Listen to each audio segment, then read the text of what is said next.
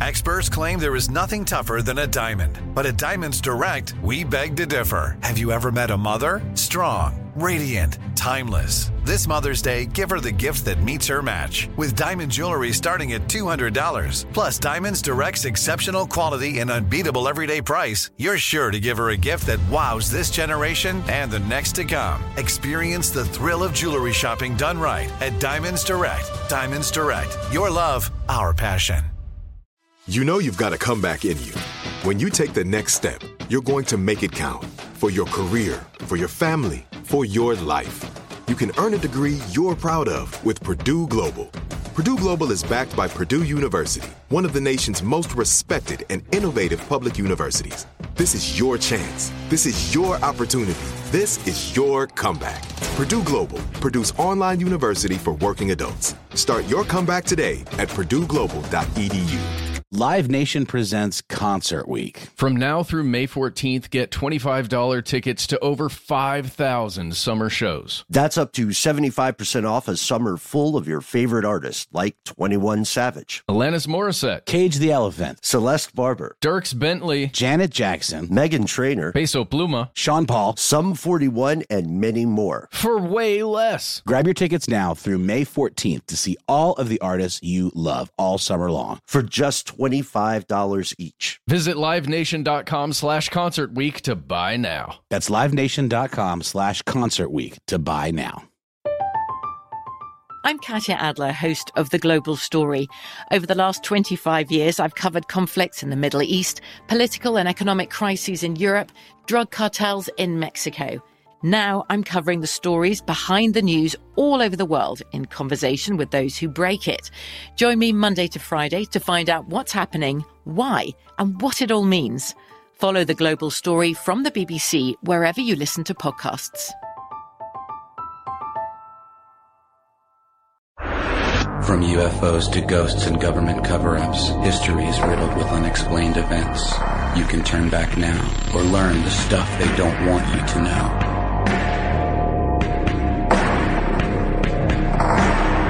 Hello, everyone. Welcome back to the show, the show that never ends. Uh, my name is Matt. And my name is Ben. And uh, we're back in the room. This uh, scary, dank, dark cave of a room. And we're here to tell you stories. Because that's why you're here, right? Scary, dark, dank stories? Yeah, dank old bedtime stories. Hopefully you're tucked in bed with your whatever product you use to listen to this. Maybe you're just pretending to listen to this right now. You're not actually listening to it. hmm Maybe you're just uh, channeling this. Maybe you can hear electromagnetic waves. Maybe you are currently astrally projecting in this room right now and we just can't sense you. which we had talked about before. And as you know, if you're listening to the show, the U.S. government did actually spend millions and millions of dollars uh, researching this idea of astral projection, and the Soviet Union spent even more. Uh, Matt, I, it occurs to me that now, before we jump into this, we should tell people uh, that you and I had a pretty interesting experience in this room earlier today. We did. We got to be guest hosts on a show called Stuff to Blow Your Mind because one of those hosts, Julie, is currently out of town. And, uh, we had the privilege of speaking with Mr. Robert Lamb, or Uh, yes. he's also known as Dr. Anton Jessup. Well, the, there's a there's a passing resemblance between those two, but I believe he would argue they're very different people. Okay, that's probably correct. Dr. Jessup certainly would. Uh, the thing that we talk about with Robert on that show, uh, you know, we'll leave it to you guys to check it out. We don't want to spoil it for you. Uh, but if you are a fan of this show, we believe that you will also enjoy stuff to blow your mind. Oh yes, if you aren't already a fan. Yeah, you probably are. I mean, let's be honest. Oh yeah, man. They're All a right. lot bigger than us on this audio thing. Oh yeah, nothing wrong with that though. Uh, I believe in cooperation, not competition, That's right. which brings me to a series of questions by way of segue here for you, Matt. You ready? All right, let's do it. Do you enjoy games? Uh, yes. I enjoy all kinds of games. I like Vigia games. Mhm. I like tabletop games. I like meta games. I Mhm. even like social games, sociological games. That's, that's true. Uh, we went through a phase. This is a little behind the curtain stuff for all our listeners. Uh, you and I went through a phase where we pretty much studied body language to, to the point of, um, to the point of reading people fairly effectively, I would say. And I fought it for a long time. Do you, Ben, this is still behind the curtain. Don't, don't look too hard, but Ben showed me a book, uh, and I fought it really hard. I didn't want to read it. I thought it was evil. Oh my gosh, I forgot about it. Yeah. yeah. But then I ended up looking a little more into it and it's, it's pretty terrifying. It's one of those things you can't unknow. Yeah. Yeah, it's true. Uh, but the reason that I ask you about games is because, uh, I, you know, I love the fact that you said social games, but it leads me to my next question, which is, do you think that empires can coexist? Well, oh gosh, I guess it depends on how large you want your empire to be. And if your empire truly is an empire, mm-hmm. um, I guess if the continents are far enough away, sure, sure they can. Ah, okay. So if you have like one continent over here, there's, there's one empire there, one continent way over here separated by lots and lots and lots of seawater, perhaps. Okay. So a buffer of some sort. Oh yes. Okay. Empires can't coexist together. I don't think so. Okay. I, I see what you're saying. And the reason I asked about a game is because today's audio podcast comes to us from our earlier series on uh, Soviet activity, right, in mm-hmm. Central. Asia. Yeah, all kinds of Soviet activity we've been covering lately. Mm-hmm. Yeah. Everything from psychotronics to mm-hmm. attempting to discover Shambhala. Yeah, true story. That's so weird to me still. What we found when we were looking for Shambhala, or looking for Soviet activity uh, regarding Shambhala, is that there were two camps of people there. Uh, there was one camp of what we can call true believers who really believed that there was uh, Shambhala or Shambhala or whatever uh, somewhere north of India, somewhere in the steppes, and that this land could uh, hold keys to some sort of hidden technology. So it's kind of like the conspiracy theories regarding Atlantis or Lemuria or other fallen Hyperborean type civil civilizations. And then you've got people who believe Shambhala is more of a uh, a philosophy or a state of mind, and they want to create a place where that state of mind can flourish. Mm-hmm. And additionally, use it as a way of building support for communism and building support for the Soviet empire. Uh, monarchies, right? Yes, and monarchies, yeah. at least for, at least for Baron Roman von Unberg uh, however you... I found out there's more to that name. Yeah, that name is longer. I saw it when you made the video, uh, and put the whole name in there. Uh, yeah, there's a Wilhelm. Oh yeah, I, that wasn't even the whole name. I put as much as I could fill the bottom of the screen. Yeah, he was very um, very old blood. Oh yeah. Aristocracy. So no wonder people, no wonder he wanted to bring monarchies back. He would have been related to so many people. Oh right? yeah, he would have been up there. Yeah. Creme of the creme. It wasn't exactly, um, altruism. So, no. so what we found when we were looking at this is that we found the, the, the search for Shambhala, this takes place in the 20s and the 30s, 1920s and 30s. But we stumbled across something much bigger when we were looking at this part. It turns out that the Soviet search for this lost civilization or this spiritual haven, uh, was just one strange chapter in a much longer story about something called The Great Game.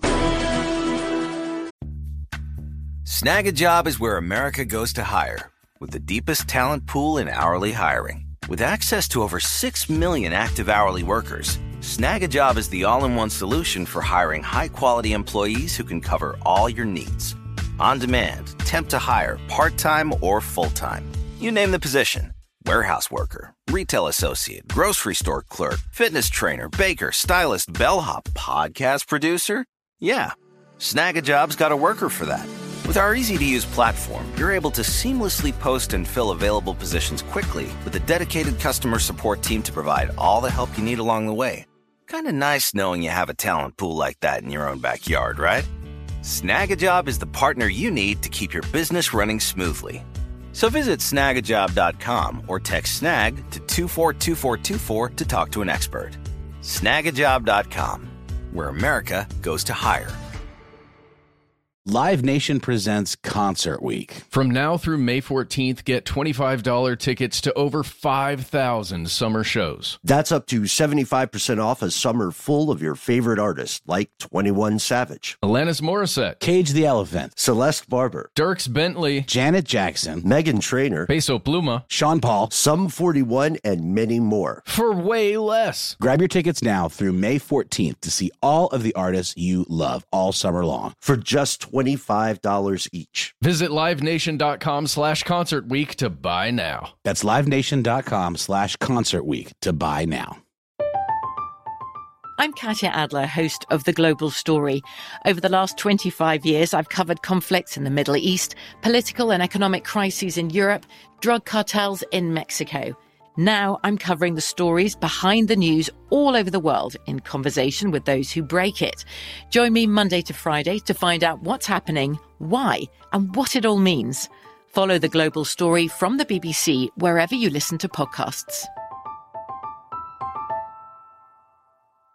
This episode is brought to you by Navy Federal Credit Union. At Navy Federal, it's been the mission to help the military community for over 90 years. And not just help them, but do everything to make sure they not only grow, but flourish. That's why Navy Federal Credit Union has all kinds of great savings and investment options like share certificates with sky high rates. So don't hesitate. Start growing your finances today with a variety of savings and investment options. Navy Federal Credit Union. Our members are the mission. Savings products insured by NCUA. Investment products are not insured, not obligations of Navy Federal and may lose value. And of course, your first question is, you know, oh, they invented Tetris back then? Oh, if only. If only. Uh, no, this, uh, the great game is something different. It's, the term here is often attributed to a guy named Arthur Conolly. Arthur, uh, worked as an intelligence officer for one of history's most ruthless and for time most successful corporations. That would of course be the British East India Company. Yes, a corporate intelligence officer. So he's the one who said, it's all a great game. Yes. And there, this great game was played between primarily two, uh, empires, really, two huge empires at the time. You're looking at Victorian era England Mhm. and also the Tsarist Russia at the Mhm. time. Mhm. And they're both vying for power across all of Asia. Yeah, and they're each is trying to establish hegemony over Tibet, Mongolia, Afghanistan, Pakistan, all the stans, all the Uh-huh. stands. And we should take a second. Uh, hegemony, uh, is ultimately the control of a region or area, uh, that is beyond state level power. So the United States currently, uh, is the, the hegemon of North America. You know, plays nice with a lot of the other countries, but ultimately decides when the buck goes and where the buck stops hmm as uh, to fall into a platitude. So at this point, we have these two huge empires. England, the British Empire has expanded all over the world. By far, their favorite thing that they have conquered is India. It is the crown jewel, as it was called, of the British Empire.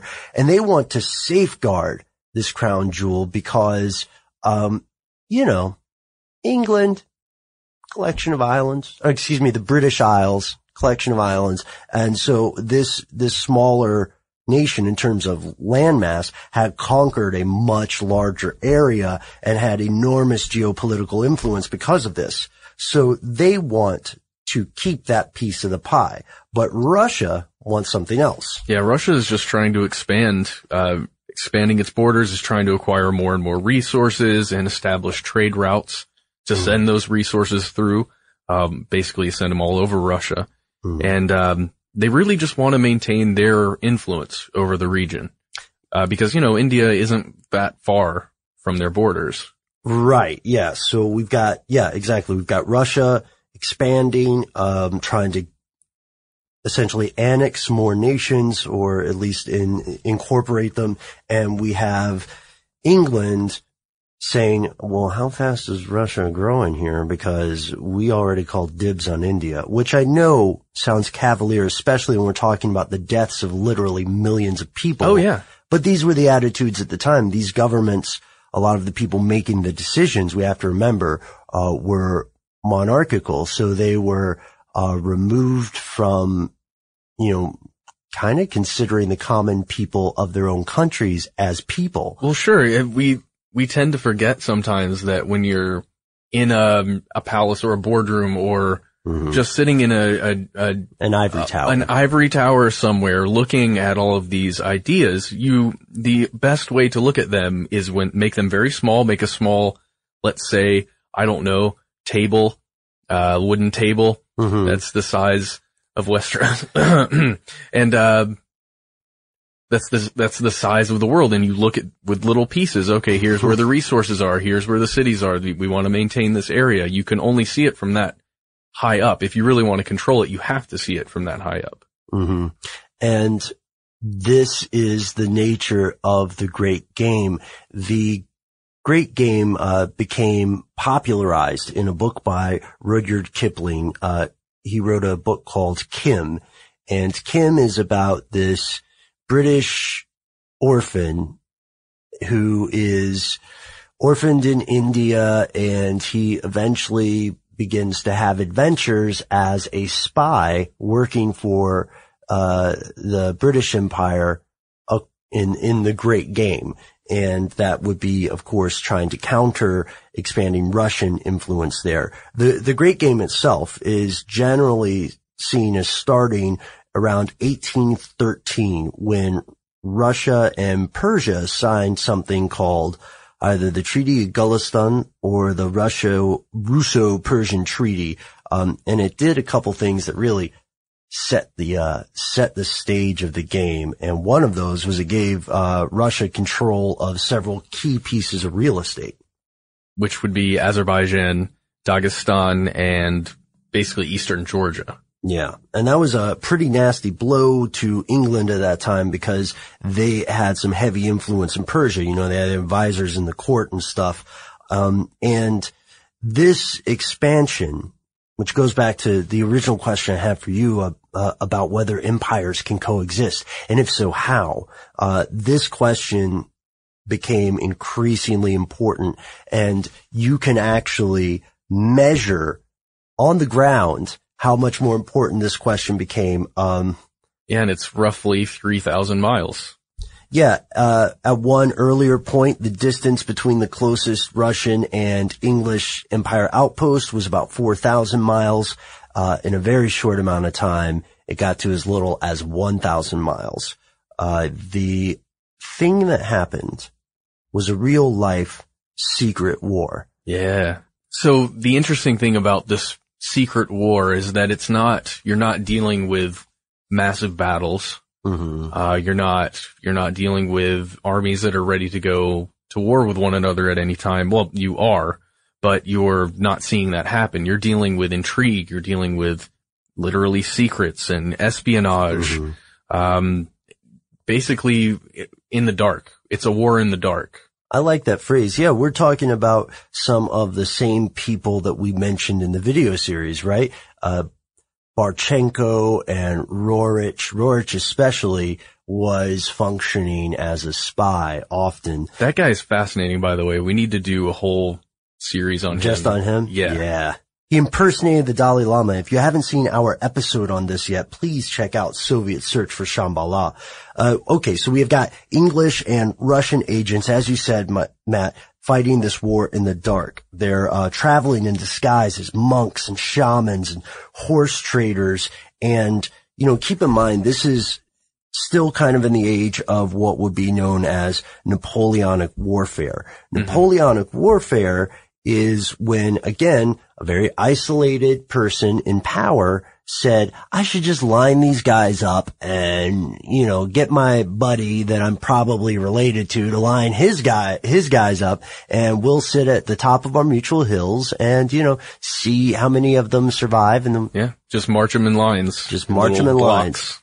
And- the city. yeah. And at this time, of course, if we look at a little bit of the military history, you know, the, um, the evolution of firearms also taking place would ultimately mean that Napoleonic tactics were suicidal. Yeah. But no matter what, even before then, they were, they were very bloody and people were avoiding an out and out war by trying to subtly garner influence. So the Russian empires would send somebody to visit the Dalai Lama, uh, and then the British team would send somebody to visit the Emir of Afghanistan and warlords in Mongolia and other leaders of stans, you know, emirates and stuff.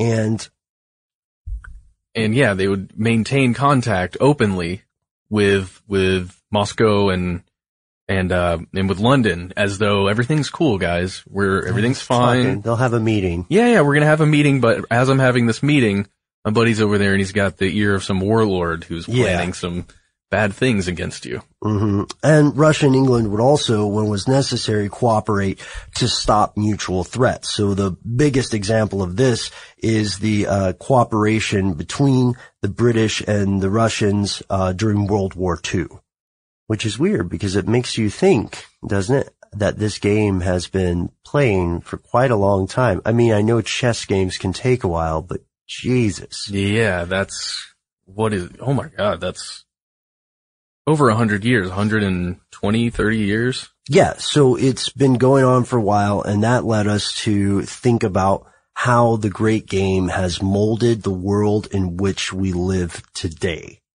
So the great game has had effects on Afghanistan, which were, I mean, they are, they have been catastrophic.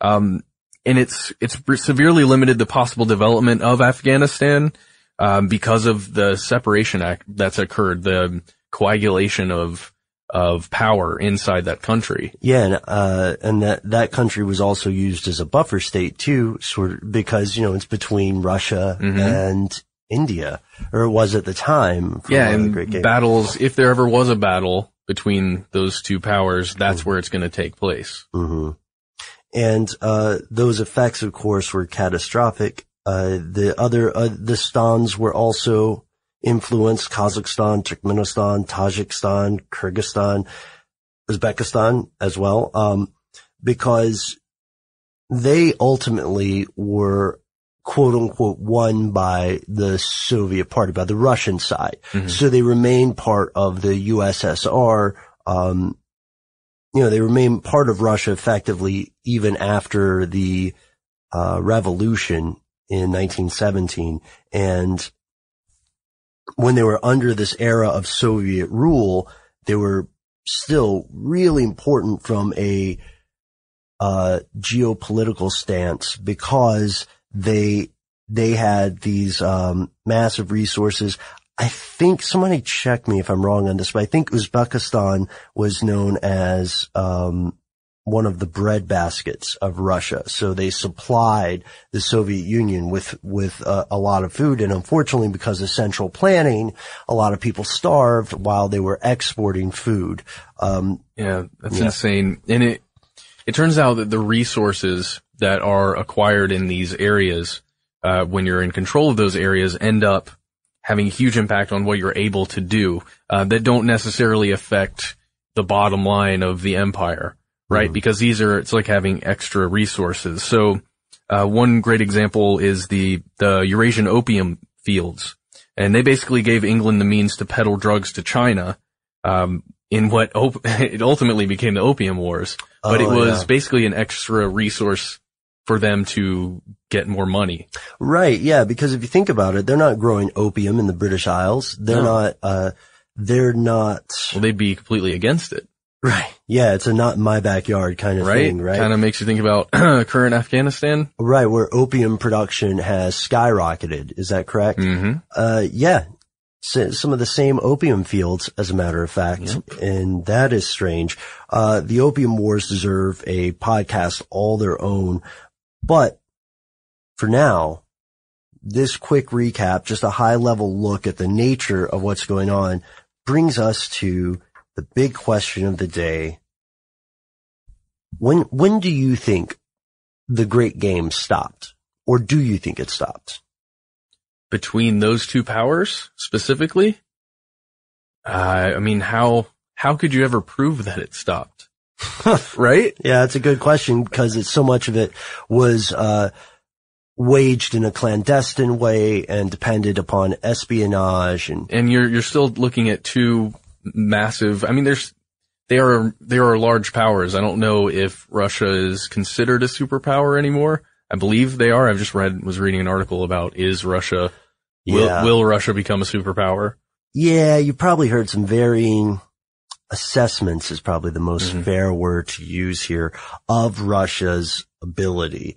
Um, sometimes people will say that the only reason Russia is at the uh, level it is in the UN Security Council is because of World War II, that it's just a legacy from that, or that it is a developing nation that's there because it has a stranglehold on gas. And often, weirdly enough, uh, in the United States, uh, conservative politicians uh, like to say that the United States should begin exporting natural gas to Europe as a way of curtailing Russia's influence. It is also fair to say that at this point, those guys are the nicest way you could say it is optimistic. It's literally the nicest way. But yeah, so the idea of Russia being a superpower is something that is tremendously important to Russia's long-term strategy, right? And could be threatening uh, to other countries, but not just the United States, because I think it's obvious, Matt, that you and I both believe the great game continues. I think it absolutely does, and perhaps just a few more players have joined. Oh yeah?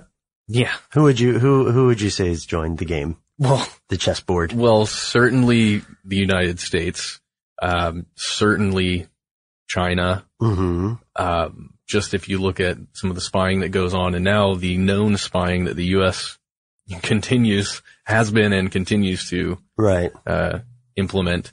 Um, oh yeah, as we're, as we're, uh, recording this, Angela Merkel, the prime minister of Germany, right, was in the news for, uh, being rejected by the NSA when she asked, Hey, can you guys give me the stuff you stole from my cell phone? Yeah, can I at least see the things the that you file been, on me? Yeah. yeah.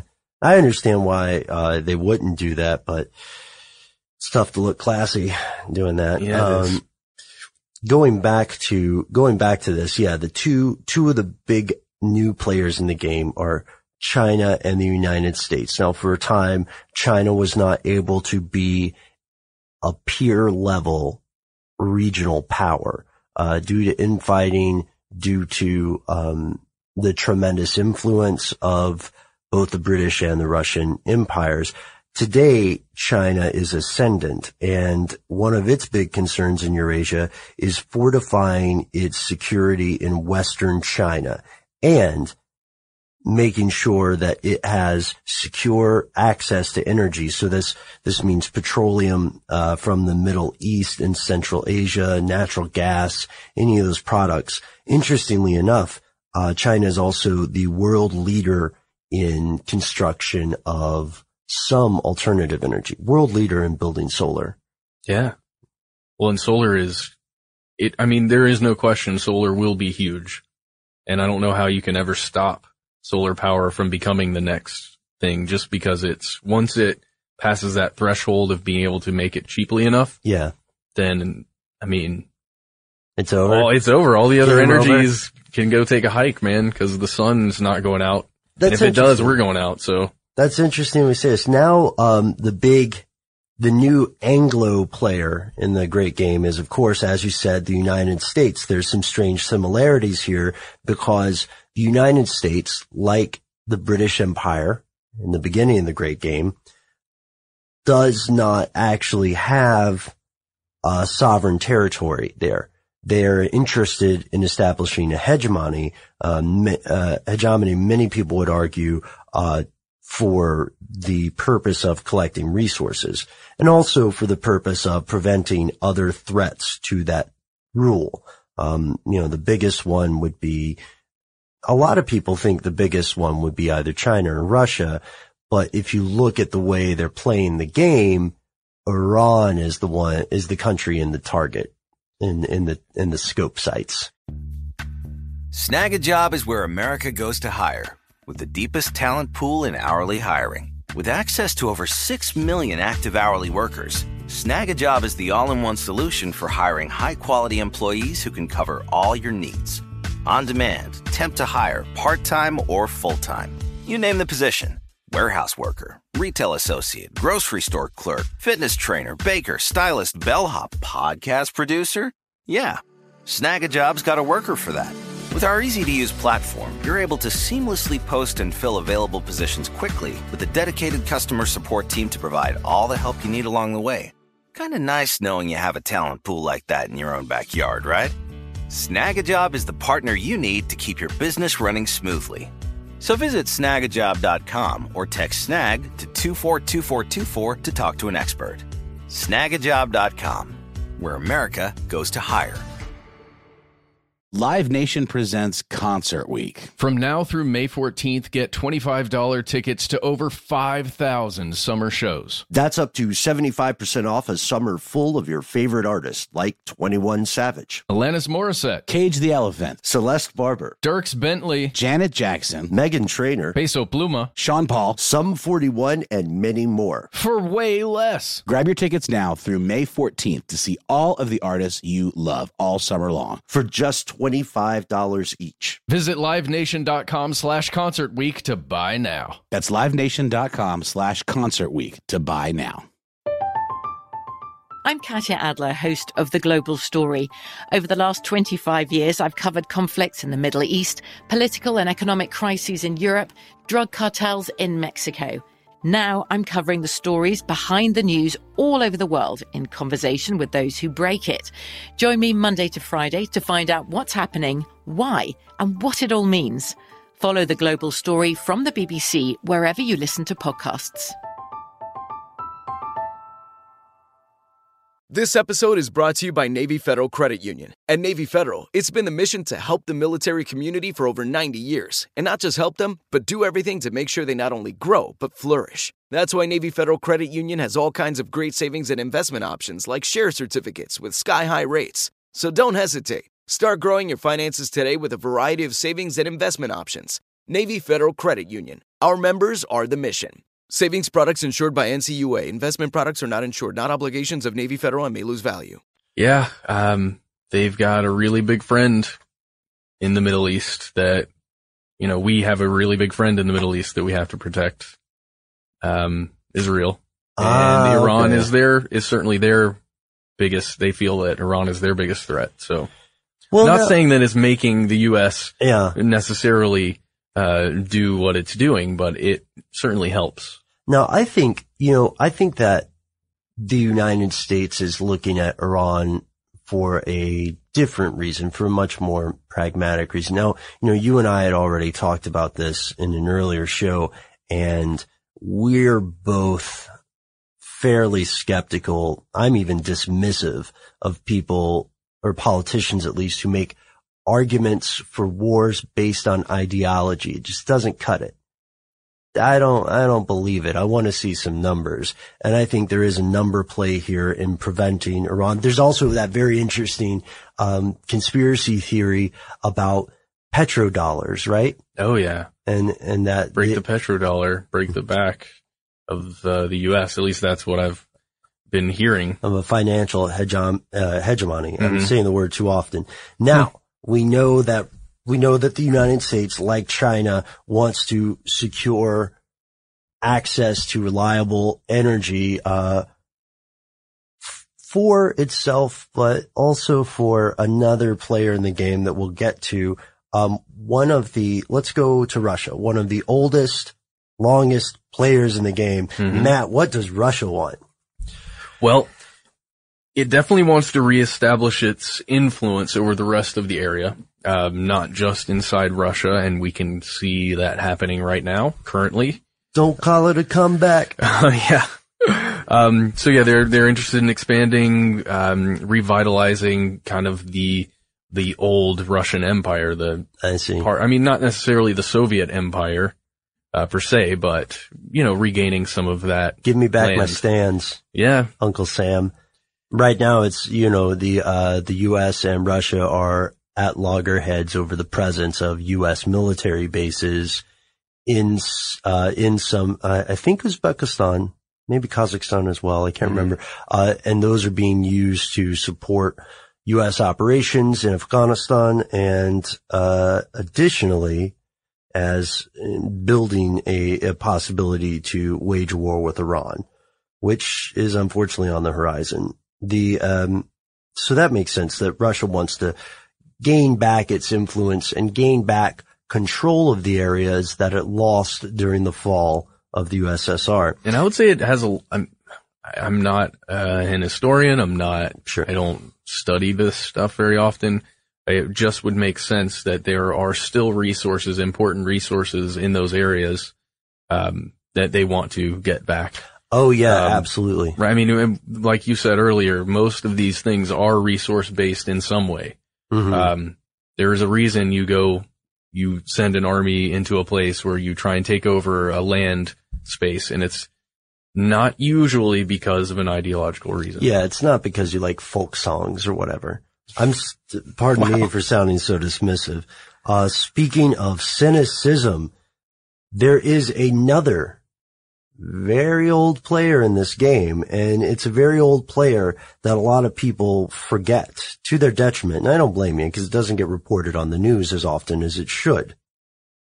The corporation, the, the original reason that we even kind of learned about this because of that intelligence officer who was working for a corporation.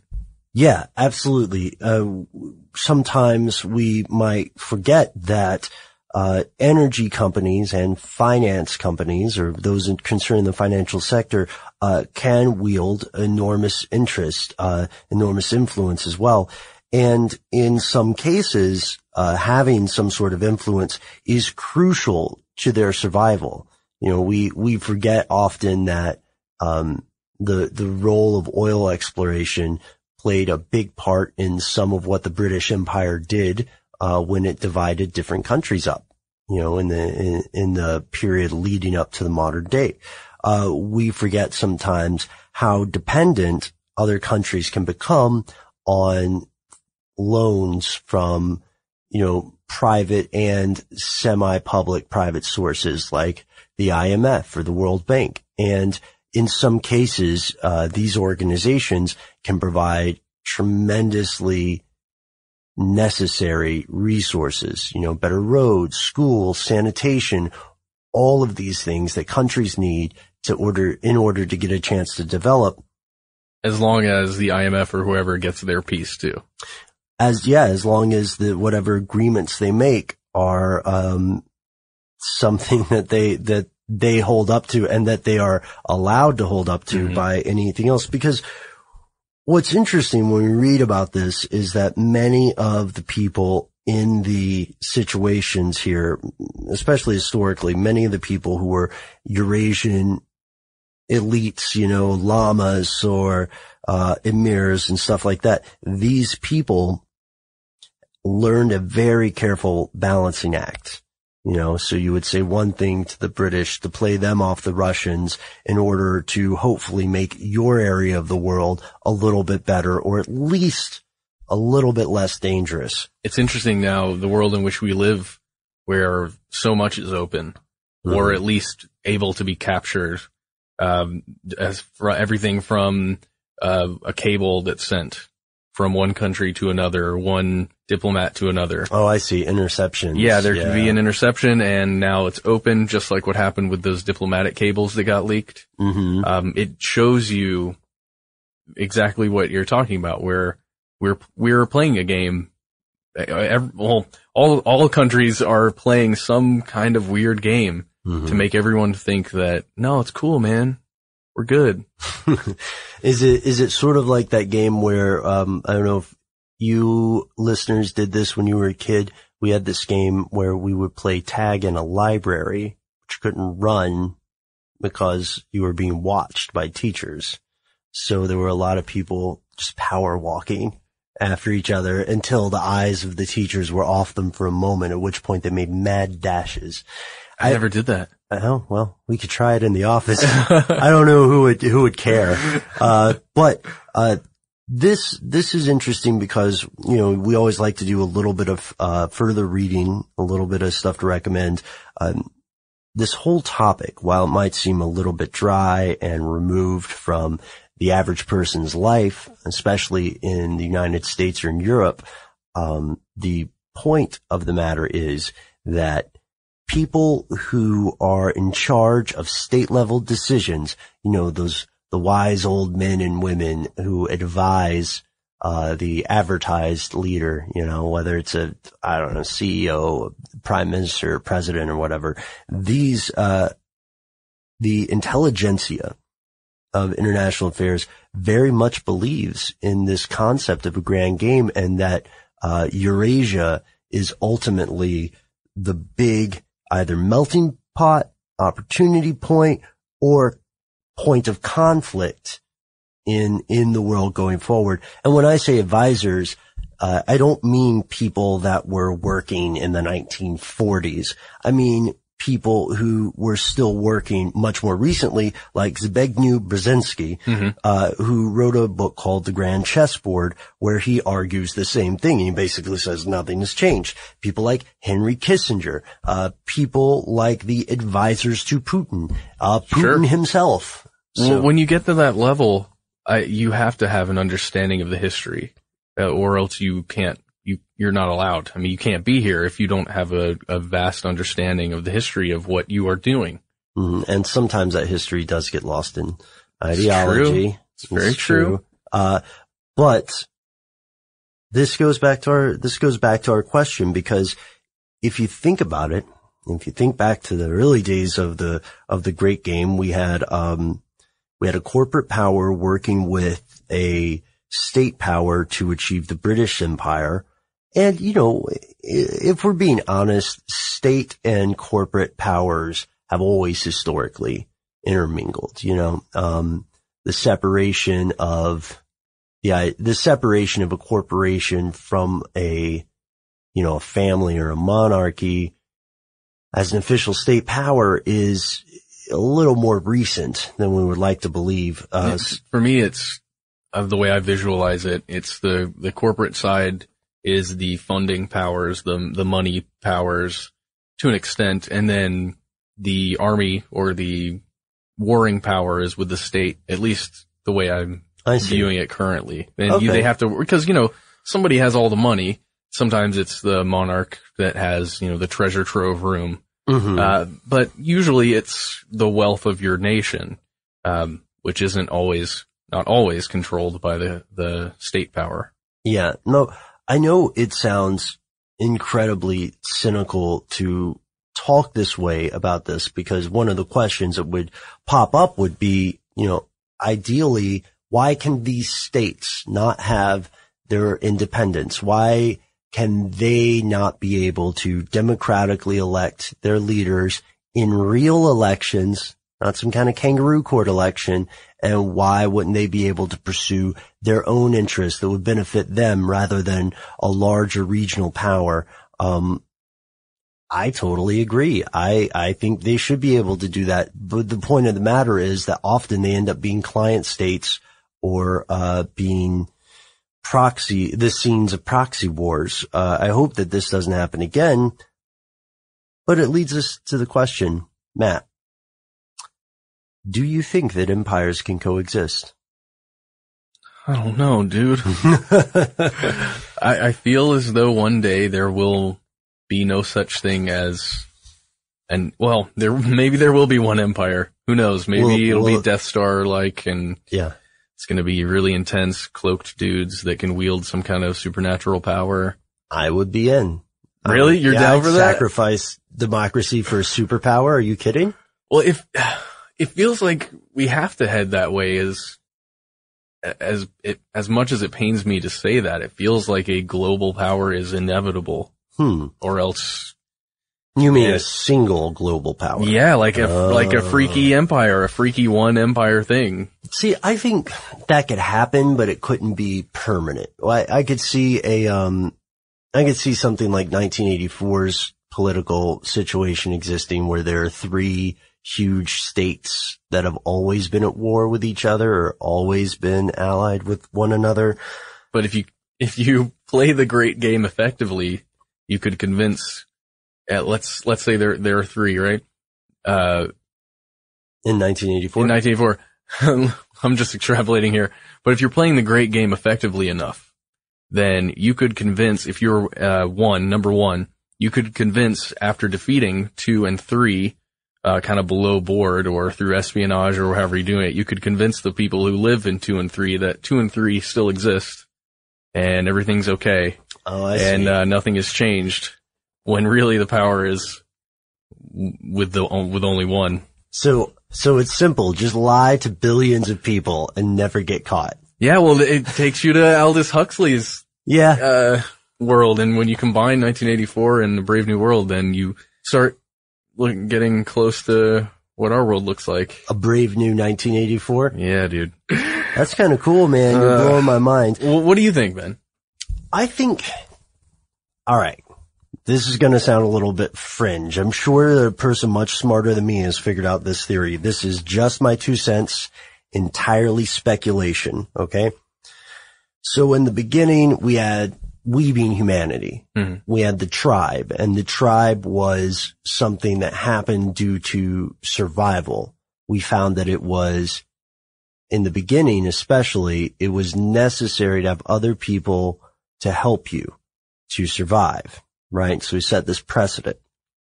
From the tribe arrived the religion and the religion said there is a reason for us existing other than just to survive here. And we are different to other people.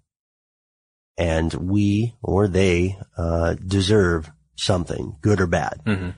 So the tribe started for survival. The religion gave a reason and the state advanced a method. And the method of the state is that there are certain explicit rules that are pragmatic. We're not telling you necessarily what's going to happen when you die, or we're not telling you about the intangible spiritual things, but we are telling you that if you steal an elephant, you are going to jail because that is not what makes society work. So let's, let's put in these rules that allow something like a super tribe to exist, Mhm. you know? So then we went from the state to the corporation. Mm-hmm. And what the corporation says is, uh, still kind of left open to question, but in my, in my opinion, what will ultimately become the biggest player in the great game will be some sort of British East India thing, some sort of private corporation. I could easily see in our lifetimes, this is the worst part. I could easily see in our lifetimes some sort of state or area of the world that is transparently and obviously controlled by a corporation. And I don't mean some sort of sticky corruption charge. I- Yeah, I, mean, people like- want to live there. yeah, I mean like, uh, you know, Luxembourg presented by Google. No, You I think it's just going to be Google Stand or Google. I mean, Yeah, there- that's sure, going to exist. Google stand. That will exist before you and I die. And, and here's the thing. Here's the thing. Depending on what corp, which corporation it is or how it works out, it might be better than the alternative. It might actually be better to live in a Google stan. As terrible as that sounds now, we have to remember that the human race and, and trying to work with itself is this continual evolution. So I think that soon, um, and when I say soon, I mean the grand scheme of things, uh, the corporation, which would be the fourth step, will uh, supersede the state. Yeah, but what comes after the corporation, man? I don't know. I ho- I just want to go to space. I'm going to be honest with you. I just I want to go to space. I'm not going to sell my soul for a ticket. I don't really believe in too much of that anyway, but just in case, I'm not going to sell it. You can metaphorically sell your soul. You metaphor. Do you remember that Simpsons episode where Bart sold his soul and he couldn't fog the glass? Yeah. And the automatic door wouldn't open for him? Yeah. Man, that got to me. Functioned on soul. Isn't that interesting? Yeah, more than a sermon that got to me. I thought those doors are convenient. What will I do? Oh, the Simpsons teaching, teaching people like you and I how the world works and how morality works. And let's toss it to you listeners. We hope that you enjoyed this episode and we want to know what you think. Uh, what, what do you think will happen in these countries that we in the West hear so little about? Uh, who, if anyone, do you think will eventually control Eurasia? Uh, will somebody win the great game? Uh, here's a good one. Is it possible to win the great game? Or does it just continue? That's great. And uh, be sure to to go on Facebook and give us a, a little message. Um, tell us what you think about this stuff. You can find us. We're Conspiracy Stuff. You can find us on Twitter. We're at Conspiracy Stuff. Make sure you check out our old episode called The Long Deception, which talks about the Soviet Union and whether or not it actually collapsed. Really interesting stuff. Um, if you don't like social media and you don't want to watch our videos and you just want to tell us something, you can always email us. We are conspiracy at discovery.com. For more on this topic and other unexplained phenomena, visit testtube.com slash conspiracy stuff. You can also get in touch on Twitter at the handle at conspiracy stuff.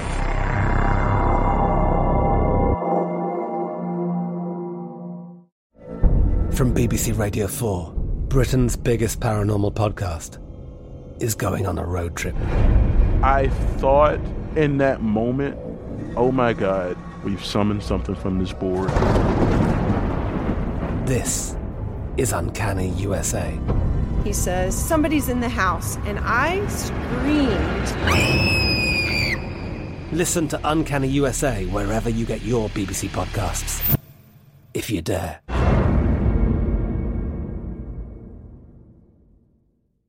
Attention, true crime enthusiast, searching for a way to unwind after diving deep into the mysteries that keep you up at night? Look no further. Introducing Lazarus Naturals, your trusted companion for CBD relief. With a commitment to transparency, Lazarus Naturals oversees every step from farm to doorstep, ensuring purity and quality you can trust. Visit LazarusNaturals.com today and discover how CBD can help you decompress and recharge for your next investigation. That's LazarusNaturals.com. Lazarus Naturals, your partner in unraveling the mysteries of true crime. Not available in Idaho, Iowa, or South Dakota.